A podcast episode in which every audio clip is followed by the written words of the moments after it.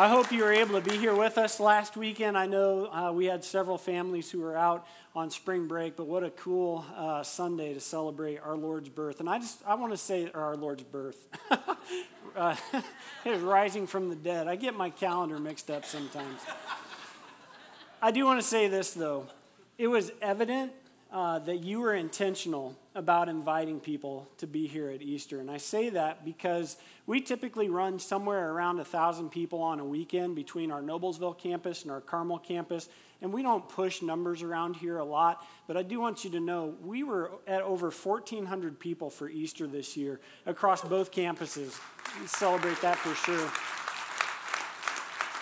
But as you celebrate that, I want you to know that I, believe that's a direct reflection of your intentionality to, to take invite cards and to have conversations and to be talking with the people in your life who are far from God. And, and it just points to the fact that, that possibly 400 people last weekend at Genesis Church heard the gospel message either for the first time or for the first time in a long time. And again, that's because of your intentionality, and I appreciate that. Just wanted to say that to you as, as one of your pastors who doesn't even know the difference between Christmas and Easter. this morning, we're going to start a brand new series titled Asking for a Friend. And over the course of the next several weeks, we're going to be answering some of the tough questions surrounding uh, God and Jesus and the Christian faith. Because here's what we know we know that there are some of you who, even within your week this week, you're going to be having some conversations with people. And very likely, there are people in your life who believe that you are an absolute fool for believing that there's a God. There are people who believe that it is foolishness that you would think that there is anything other than what we can see with these physical eyes.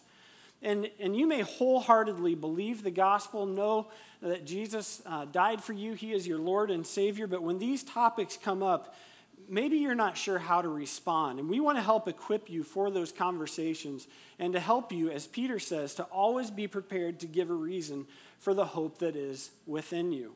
But I also want you to know that if you're new here this morning, uh, maybe you're skeptical about God and about Christianity. I want you to know I'm so glad you're here today. And uh, I hope you'll keep coming. I hope you'll keep uh, asking questions. Your questions are certainly welcome here. Uh, and I hope that over the next several weeks, you'll allow us to give you some things to consider as you wrestle with the questions that you have or the things that you felt were inconsistent within the Christian faith. And that's even true with the question we're going to address this morning. And it's probably the most emotional question surrounding Christianity. And it's one of the, the primary arguments that people would use against the existence of God. And it has to do with the problem of evil. Now, there's not a single person on planet Earth who hasn't felt in some way, shape, or form the effects, the pain, the suffering that come as a result of the evil in our world. And I have no doubt that when you go home today and, and maybe you turn on the news or, or you read the newspaper, or you go to your favorite news source online, that you will be overwhelmed with the stories of the terrible things that happened, even in the last 24 hour period. Some of those things will be because of people's actions, and some of those things will be because of accidents or, or natural disasters. But every day there's something new, isn't there? We're in this 24 hour news cycle period where, where there's some new manifestation of pain and suffering in the world every time we look. But for others, it's actually much closer to home than a news story. Because there are some here this morning and you have experienced things in your life, or maybe you're in the middle of something right now that is so painful and so difficult that there really are no words to describe it. And the evil in this world has led a number of people to ask a question like this one How can I believe in a good God when there's so much evil in the world? I mean, in the midst of all of this pain and suffering and evil that we see and experience, how can Christians possibly believe, first of all, that there even is a God, but beyond that, that, that He would be a good God? And I want you to know that while I believe there is an answer to that question, and I believe that it's a, a true answer and it's a beneficial answer, I want you to know that the answer we'll see this morning is not emotionally satisfying. And that is to say, you're not going to walk away after this message this morning and think, wow, like now that I know that, I feel so much better about the pain and suffering in our world. I mean, come on, we know that's not a reality, right?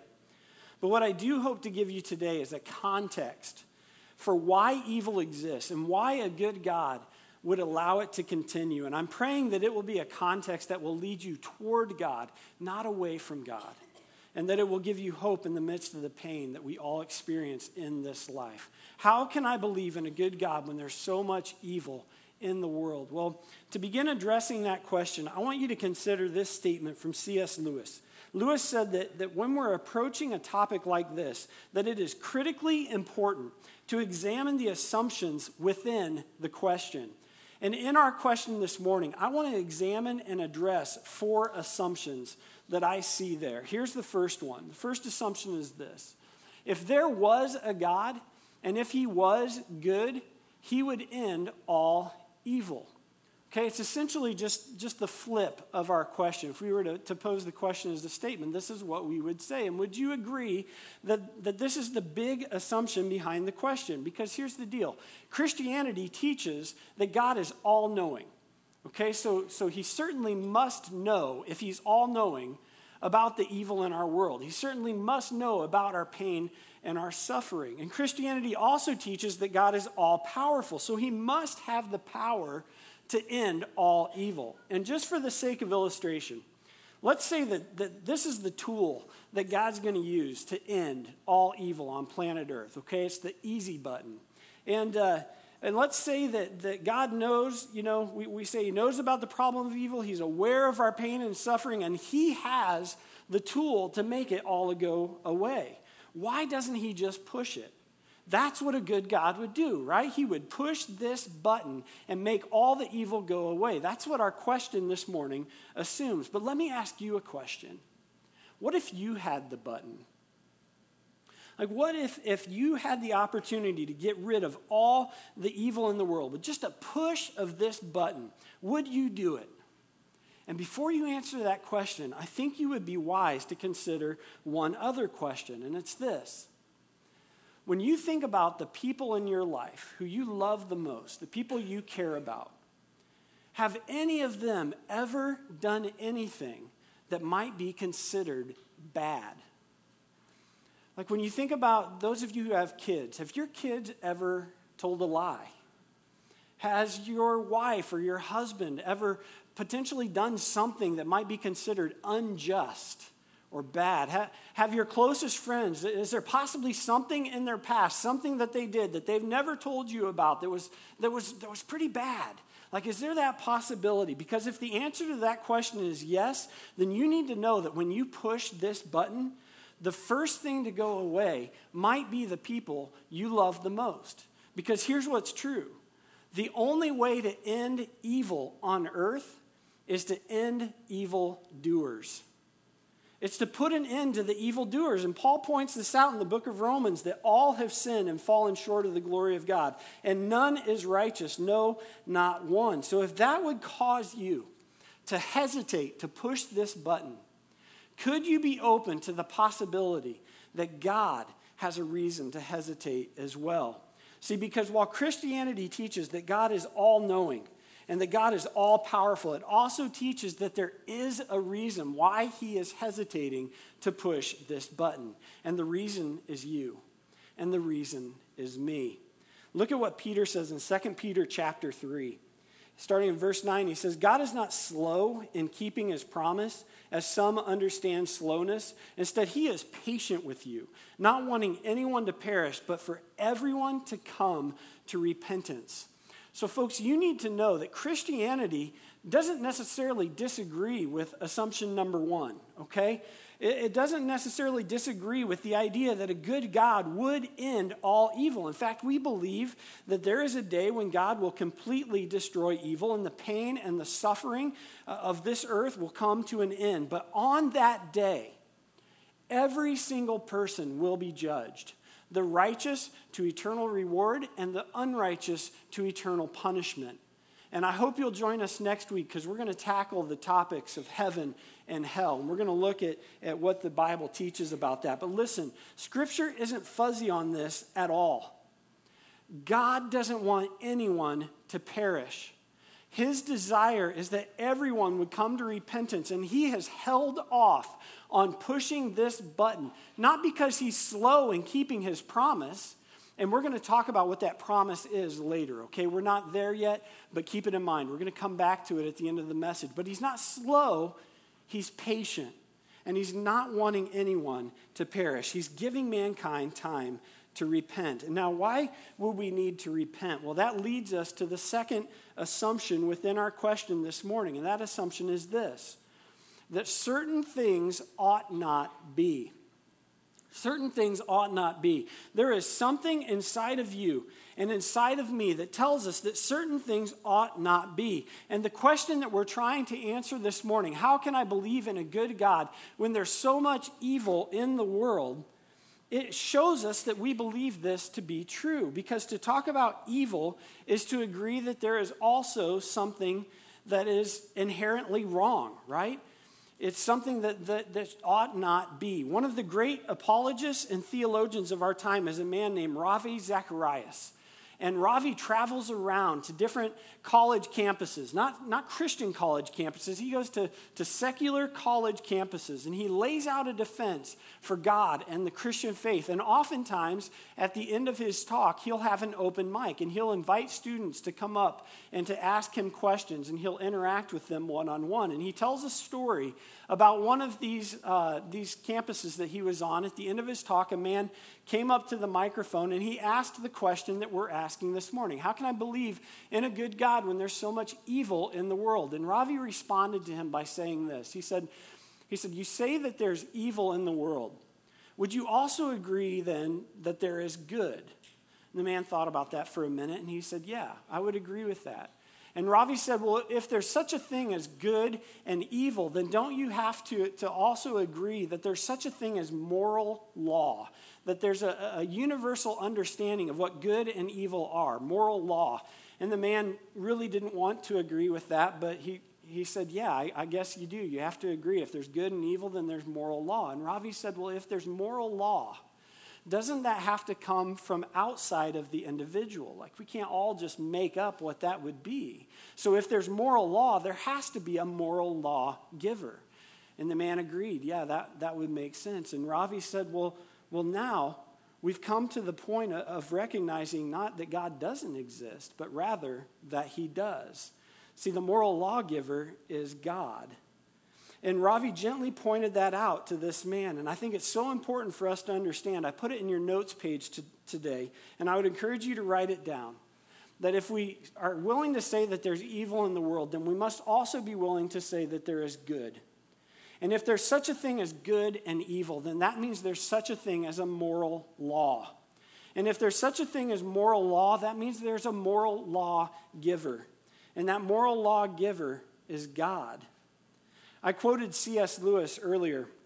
And Lewis was a scholar and a theologian. He's well known for his work in apologetics. And by the way, I keep using that word. If you're not familiar, that doesn't mean we apologize. That uh, apologetics is just uh, the reason behind what we believe. It's giving a defense for your faith. That's what apologetics means. And uh, C.S. Lewis was, was just extraordinary at being able to take complex ideas about God and about faith and to make them understandable for the average person. In fact, if you're looking for a great place to start, uh, to dig deeper into some of this, I would highly recommend this book, Mere Christianity, uh, by C.S. Lewis. It is fantastic. But in this book, uh, Lewis talks about how he actually started out as a skeptic and an atheist. Okay, he, he didn't start on this journey as a Christ follower, but it was this sense that certain things ought not be that moved C.S. Lewis from being an atheist to being a theist. Now, not to being a Christian, okay? He wasn't ready to say that, that this God, this moral lawgiver, was the God of the Bible, but it was the thing that, that made him recognize that it was something outside of himself that was de- determining this universal moral law. In fact, I want you to listen uh, at what C.S. Lewis wrote in the first chapter of Mere Christianity. He says, uh, People say things like this all the time. They say things like, How'd you feel if anyone did the same to you? Or, That's my seat. I was there first. Or, Leave him alone. He isn't doing you any harm. Or, How about this one? Give me a bit of your orange. I, I gave you a bit of mine. And people say things like this every day educated people as well as uneducated, children as well as grown ups. Now, what interests me about all these remarks is that the man who makes them is not merely saying that the other man's behavior does not happen to please him. Listen. He is appealing to some kind of standard of behavior which he expects the other man to know about. And the other man very seldom replies, To hell with your standard, okay? Now, I realize I just cussed in church, but it wasn't me, it was C.S. Lewis, so please, please do not send me an email. You can email Lewis at I'mDeadIDon'tCare.com, okay? That's where that can go. But even that sense inside of you that, that, that you shouldn't say that, right? Even that is a proof that there are certain things that ought not be, right? And Lewis goes on in this book to, to point out that when we talk about evil in the world, it's not a proof against God. And, and we don't think that we made you know, this standard up because we believe this standard of right and wrong is widely recognized. Think about this in your own life. Have you ever watched the news and seen something just absolutely terrible? And then the next day, gone to work and, and asked the, the people you work with, man, did you see that last night? That was awful, wasn't it? Or, or maybe it was something really good and, and you stood around and you said, I can't believe that guy did that. It's just, it's good to know there's still decent people in the world, right? Have you ever had that conversation? Well, what's happening when we say those things is that we are appealing to some standard that we believe everyone knows about and agrees on. We're expecting that everyone will recognize that this is bad and this is good. Or think about the last time you got in an argument with someone. And maybe it was even on the way to church this morning. And, and you said, Well, you shouldn't have done that. And they said, Well, you shouldn't have done this. And, and we make those statements because we know that certain things ought not be. And we believe that standard is widely known. And as much as people use the evil in this world to argue against the existence of God, the knowledge that certain things ought not be is actually, actually an argument for the existence of God. Because if there is evil, then there is good. And if there's such a thing as good and evil, then we agree that there's a moral law. And that moral law, we can't all just be making that up for ourselves. We believe that it was given to us by a moral law giver. And that moral law giver could only be God.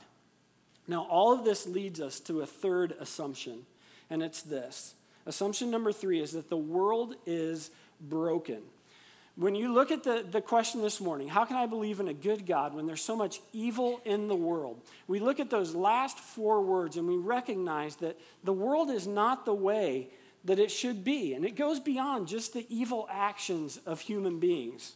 We see it in things like earthquakes and tornadoes and tsunamis and mudslides, and we see these things and we see the devastation that they bring, and we have this feeling that, that it's not right for innocent people to suffer and to die and to lose loved ones to these natural disasters. In fact, why do we call them that? It doesn't seem natural at all. In fact, it's the farthest thing from it. Something is wrong with this world. Why? What happened? Well, Christianity teaches that it wasn't always this way. In fact, if you read the creation account in Genesis chapter 1 and chapter 2, what you'll read over and over as God is creating, He's declaring all things good. He creates the, the sky and the water, and it's good. And He creates land, and it's good, and plants, and, and animals, and mankind, and it's all good. That's Genesis chapter 1 and Genesis chapter 2. But then we get to Genesis chapter 3, and everything goes south. Because the man and woman who God created, they do what God told them not to do. They rebel against God. They sin. And when sin entered the picture, death and decay was the result. And we read about uh, all of this in Romans chapter 8. When death became a reality on earth, Paul says this.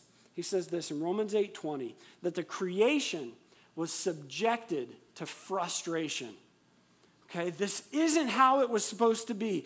Death and decay weren't part of God's plan, but when man sinned, it was the whole creation that was affected, not just mankind. The whole world was broken and subjected to frustration. And Paul says, not by its own choice, but by the will of the one who subjected it. And Paul says that that was done in hope, verse 21, that the creation itself would be liberated from its bondage to decay and brought into the freedom and the glory of the children of God. Now, wait a minute.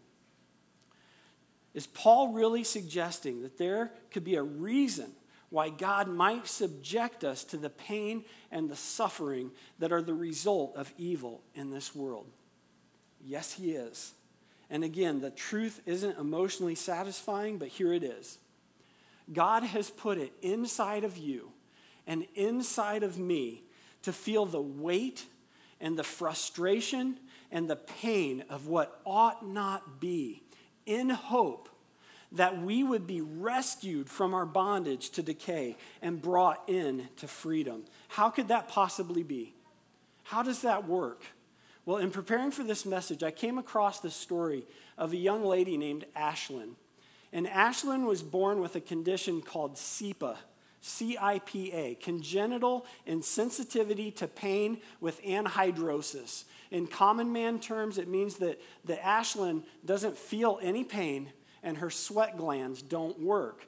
And you may hear that and you may think, man, that, that might be actually kind of nice to not be able to, to feel pain. But the problem is this Ashlyn can step on a nail, the nail can pierce the skin of her foot and cause us an infection, and she would never know it happened. She'd just keep right on walking. No clue that it ever happened. She could put her hand on a red hot burner with no idea that it's blistering her skin because she feels absolutely nothing. And Ashlyn's mom said that this condition has caused so many problems that it has caused her to pray every single night God, please let my daughter feel pain. And if we can understand in this limited physical sense how pain allows us to know that something is wrong and then to respond accordingly could we also begin to see that God can use the pain and the suffering that come from the evil in this world, not only to show us what is wrong, but to push us toward what is right? Romans 8 points to the truth that God intends for the brokenness of the creation and the frustration of that brokenness to point us toward something. And that something is the final assumption in our question today. And it's the fact that we need a Savior. We need a Savior. Within the question, how can I believe in a good God when there's so much evil in the world, is the understanding that humanity is unable to end evil. Notice that all of the responsibility in that question is put on God. Why? Because we understand that only God has the power to end it. We caused it, we feel the effects of it, but we cannot eliminate it. We know that we can never be good enough, we can never incarcerate enough people, we can never give enough money to charity to get back to that perfect state that God created in the very beginning in Genesis 1 and 2 when everything was good. But here's the good news in His goodness, God made a way for us to be liberated from this world of evil and decay. Listen to what Paul says in Romans chapter 3. He says, Now, apart from the law, the righteousness of God has been made known, to which the law and the prophets testify. This righteousness is given through faith in Jesus Christ to all who believe. There is no difference between Jew and Gentile, for all have sinned and fall short of the glory of God, and all are justified freely by his grace through the redemption that came by Christ Jesus. God presented Christ as a sacrifice of atonement through the shedding of his blood to be received by faith. And he did this to demonstrate his righteousness, because in his forbearance, he had left the sins committed beforehand unpunished, and he did that to demonstrate his righteousness at the present time, so as both to be just and the one who justifies those who have faith in Jesus. Notice again that Paul is pointing toward the forbearance of God. That word is sometimes translated as the long suffering or the self restraint. God was holding back his punishment for the evil in this world. And, and he's doing that because he doesn't want anyone to perish. God doesn't want anyone to perish to the point that he sent his one and only son into this sin soaked world where he experienced firsthand all of the pain and the suffering that our evil had produced. And he gave his life as a sacrifice for your sins and mine so that one day we could know a world where evil is no more. Now, John describes that world in Revelation 21. And he says there, there will be no more death, there will be no more sadness, no more pain, no more tears. And this is the best part we will be with Christ forever. This is the hope we've been given, and it's the promise that I referenced earlier in the message that Christ is coming again for those who have put their faith in him. And Paul says in Romans chapter 8 that when Christ comes, man, it's going to be so good. It's going to be so good that we won't even consider that our current sufferings, even as bad as they might be, we won't consider that those present sufferings will even be worth comparing with the glory that will be revealed on that day. So, how can I believe in a good God when there's so much evil in the world? Here's our conclusion. If God removed all the evil from the world, he would have to begin with me. But God entered this world through his Son to forgive me rather than remove me. And one day, Christ is coming again for those who have put their faith in him. And on that day, evil will be destroyed once and for all. That's the hope we've been given. And it leads me to one final question. If God were to push this button today, do you know beyond the shadow of a doubt what would happen to you? Have you received the free gift of Jesus Christ, the forgiveness of your sins, the, the promise of eternal reward with Christ, eternal life. It's a yes or no question. There is no maybe, and there is no guarantee of tomorrow. That's why Scripture says now is the time of God's favor, now is the day of salvation. God is patient, but He will not wait forever. He is coming soon. And I beg you this morning, if you have not already, put your trust in Christ take care of this this morning and live every day from here forward looking toward the day when Christ will come and evil will be destroyed and we will be with him forever. Let me pray for us. Father God, we thank you so much for your Son, Jesus Christ. We thank you that, uh, Lord, though you made this earth good, that when we rebelled against you, we sinned against you, we did what you told us not to do, that you didn't just leave this planet spinning out of control. You didn't leave us on our own, hopeless and helpless, but you saw us in that desperate state. And because of your great love, you sent your one and only Son, Jesus Christ, that whoever would believe in him would not perish, but would have everlasting life, life apart from this world of sin and evil and death. Lord, we thank you for that this morning. We thank you for that truth.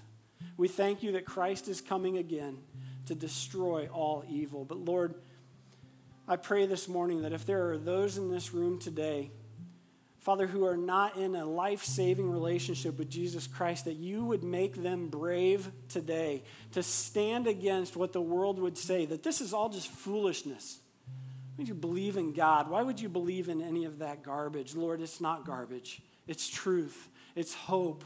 And I pray that they would move toward you today in a bold way to receive the free gift that you have offered at the high price of the blood of your one and only Son, Jesus Christ. Would you make us bold this morning if that's a move we need to make? And Father, for the rest of us here this morning who are already living in light of your grace and in light of eternity with you, Father, encourage our hearts. There are those here this morning, certainly, who are enduring suffering and hardship because of, of some manifestation of evil in our world.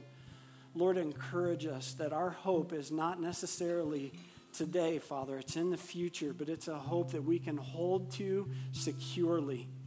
That Christ is coming again, and we look forward to that day. And we say, Come, Lord Jesus. And it's in His name that we pray.